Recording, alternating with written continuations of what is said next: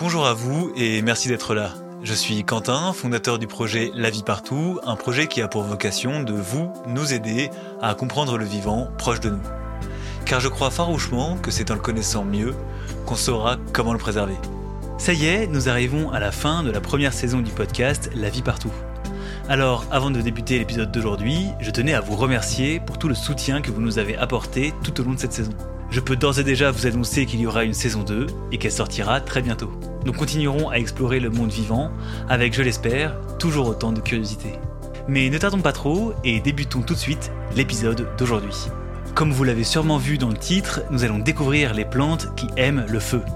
Car oui, ça existe. Enfin, de là à dire qu'elles aiment le feu, peut-être que le mot est un peu fort.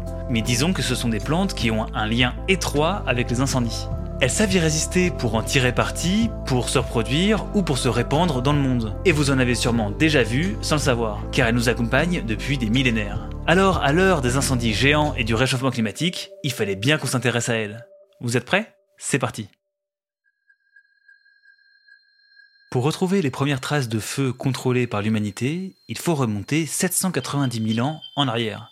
Ça fait une sacrée trotte. Évidemment, le feu existait déjà bien avant l'humanité, et les incendies liés aux orages ou aux éruptions volcaniques mettaient déjà la pression sur les populations végétales, et ce depuis des millions d'années. Mais il faut tout de même avouer que nous avons particulièrement changé le visage des paysages depuis notre maîtrise du feu. Alors ce que je vous propose, c'est de faire un petit bond dans l'histoire avant de vous présenter ces plantes qui aiment le feu. L'humain agriculteur n'est pas très vieux.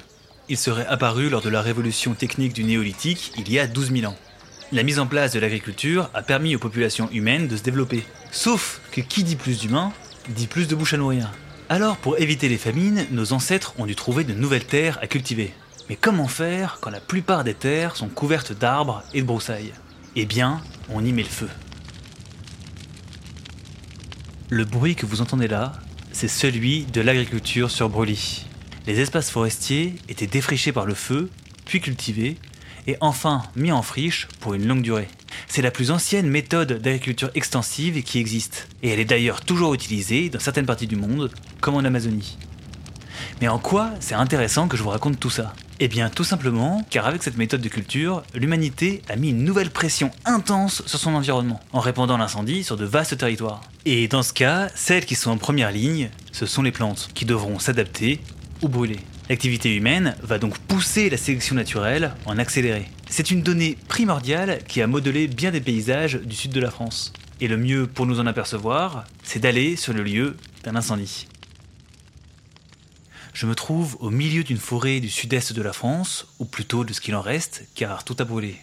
Un incendie a consumé des centaines d'hectares de végétation et a laissé derrière lui une terre noircie, racornie et desséchée. Un désastre, mais qui n'est que passager car la vie va rapidement reprendre du terrain. Cette terre provençale a déjà vu l'incendie.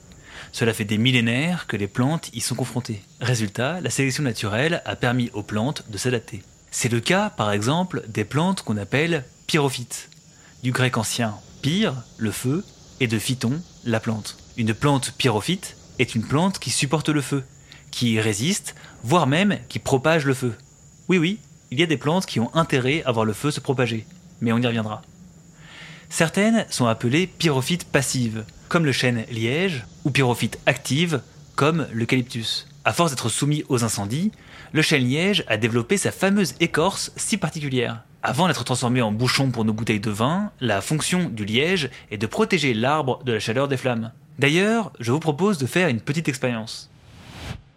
Prenez un bouchon en liège et un briquet, et tentez de mettre le feu au liège. Eh bien, je vous souhaite bien du courage, car il faut soumettre le liège à une température extrêmement élevée pour qu'il s'embrase. Et si jamais cela arrive, il se consumera très très lentement. C'est là la force du chêne liège, car même si ses branches ont brûlé durant l'incendie, eh bien, une fois les flammes passées, il pourra relancer sa croissance grâce à ses bourgeons de secours cachés sous le liège et continuer sa vie. Pourtant, je n'irai pas jusqu'à dire qu'il aime le feu, car au final, il s'en protège juste très efficacement. Par contre, ce n'est pas le cas de son voisin exotique qu'on voit apparaître un peu partout dans l'hexagone, j'ai nommé l'eucalyptus. L'eucalyptus est une allumette en puissance. Vous allez voir, c'est assez fou. Il est rangé dans le groupe des pyrophytes dites actives, c'est-à-dire qu'en plus d'être résistant aux flammes, il est aussi doté de propriétés visant à favoriser les départs d'incendie. Et ce n'est pas étonnant car il est originaire d'Australie où les incendies sont légion. L'évolution l'a donc doté d'atouts sacrément efficaces pour en tirer parti. Déjà, l'eucalyptus perd ses feuilles, qui, une fois au sol, vont rapidement sécher en créant un tapis idéal pour un départ de feu. Mais ce n'est pas tout, car en plus des feuilles, son écorce aussi se détache et produit une sorte de petit bois parfait pour conduire le feu, jusqu'à l'huile inflammable contenue dans son tronc. Car en plus de fournir du petit bois, l'eucalyptus fournit le combustible, qui va encore plus booster l'incendie, qui gagnera en puissance et s'élèvera haut dans les branches pour se répandre un peu plus loin. Tout chez l'eucalyptus est fait pour qu'il s'embrase. C'est assez impressionnant, mais je suis sûr que vous vous demandez pourquoi est-ce qu'il fait ça. Tout simplement parce que la croissance de l'eucalyptus est stimulée par le feu. Une fois l'incendie passé et que les arbres concurrents auront brûlé, les eucalyptus auront le champ libre pour envahir le terrain. J'avoue que depuis que je sais ça, je ne regarde plus ces arbres de la même façon. Voilà pour les pyrophytes passives et les pyrophytes actives. Mais l'amour entre les plantes et les incendies ne s'arrête pas là, car certaines sont carrément dépendantes des flammes pour se reproduire. Et pour le voir, avançons un peu dans le temps. Nous revoici sur le terrain de l'incendie. Quelques années ont passé et le paysage noir s'est transformé. Des milliers de fleurs roses aux pétales chiffonnés ont fleuri sur l'écosystème noirci. Ce sont les fleurs du cyste cotonneux. Cette plante est typique des zones où les incendies sont fréquents et sa floraison est l'une de celles que je préfère. C'est d'ailleurs cette fleur qui illustre l'épisode d'aujourd'hui. Le cyste cotonneux vit quasiment en symbiose avec l'incendie. C'est ce qu'on appelle une plante pyrophile. De pyro, le feu, ça vous le savez, et de fil, aimer. Littéralement, les plantes qui aiment le feu. Dites-vous que la reproduction des plantes pyrophiles va dépendre du passage du feu, et c'est notamment le cas pour le cyste cotonneux. Tout au long de sa vie, ce petit arbuste va disséminer ses graines et attendre l'incendie. Il en profitera aussi pour produire du petit bois très inflammable au point que les anciens l'utilisaient pour alimenter leur four. Les graines attendront dans le sol jusqu'à ce que les flammes passent car il leur faut une température de plus de 150 degrés pour germer. Les jeunes plantes pourront alors sortir de terre pour coloniser un terrain débarrassé des concurrentes. Le cyste cotonneux n'est pas le seul à avoir besoin de l'incendie pour se répandre. C'est aussi le cas du pin d'Alep, dont les cônes vont éclater au passage de la chaleur pour libérer une grande quantité de graines.